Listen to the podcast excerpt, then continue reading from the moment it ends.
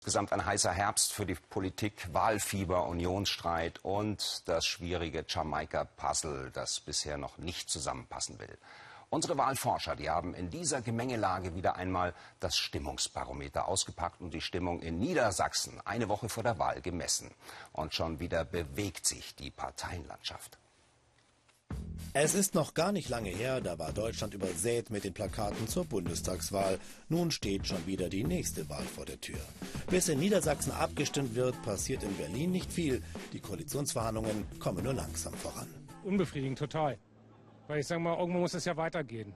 Und man hat gewählt, jetzt sollen sie sich zusammensetzen und es vielleicht genauso sehen wie meine Wenigkeit. Bund ist Bund, Land ist Land. Wird sicher interessant sein, ja. Man wird sehen, ähm, auch die Bundestagswahl und das Ergebnis wird Auswirkungen darauf haben.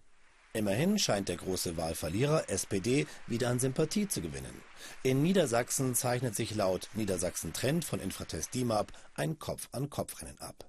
Demnach landet die CDU bei 34 Prozent gleich auf mit der SPD.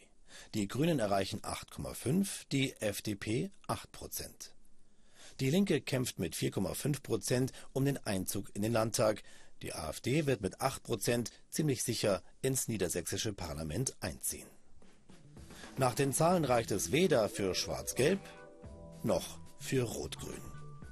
Auch in Niedersachsen dürften somit schwierige Koalitionsverhandlungen bevorstehen. Für ihre Entscheidung ist den Wählern wichtig, wie Ungerechtigkeit verringert wird, das sagen 43 Prozent. Wie die Polizei für unsere Sicherheit sorgt, meinen 42 Prozent.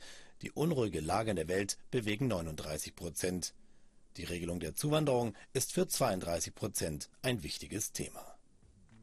Auch bundesweit fiebern viele Menschen auf die Niedersachsenwahl hin, denn erst danach wird es auch in Berlin weitergehen.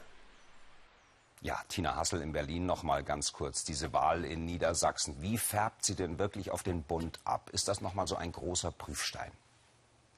Wir könnten die paradoxe Situation erleben, dass die Parteien, die sagen, Niedersachsen ist so wichtig, dass wir vor dieser Wahl überhaupt nichts tun im politischen Berlin. Wir haben es ja gerade gehört, nach der Wahl dann sagen, na ja, so wichtig ist das nicht. Es ist ja nur eine Landtagswahl. Was man aber sagen kann, ist, sollte Ministerpräsident Weil äh, es noch einmal schaffen, dann wird das Rückenwind für die sehr gebeutelte, angeschlagene SPD und auch für ihren angeschlagenen Parteichef Schulz sein. Sollte aber der CDU-Herausforderer Altusmann es schaffen, dann wird das gefeiert von der Union. Altusmann fordert ein klares ähm, konservatives Profil der CDU. Also diese Stimmen werden Auftrieb bekommen und ein solcher Sieg wäre natürlich balsam auch auf eine verunsicherte Union. Also insofern werden jeweils der, der Gewinner es hervorheben und der Verlierer wird es eher herunterspielen, den, die Auswirkungen. Also da liegt noch mal eine aufregende Woche vor uns. Dankeschön, Tina Hassel nach Berlin. Gerne.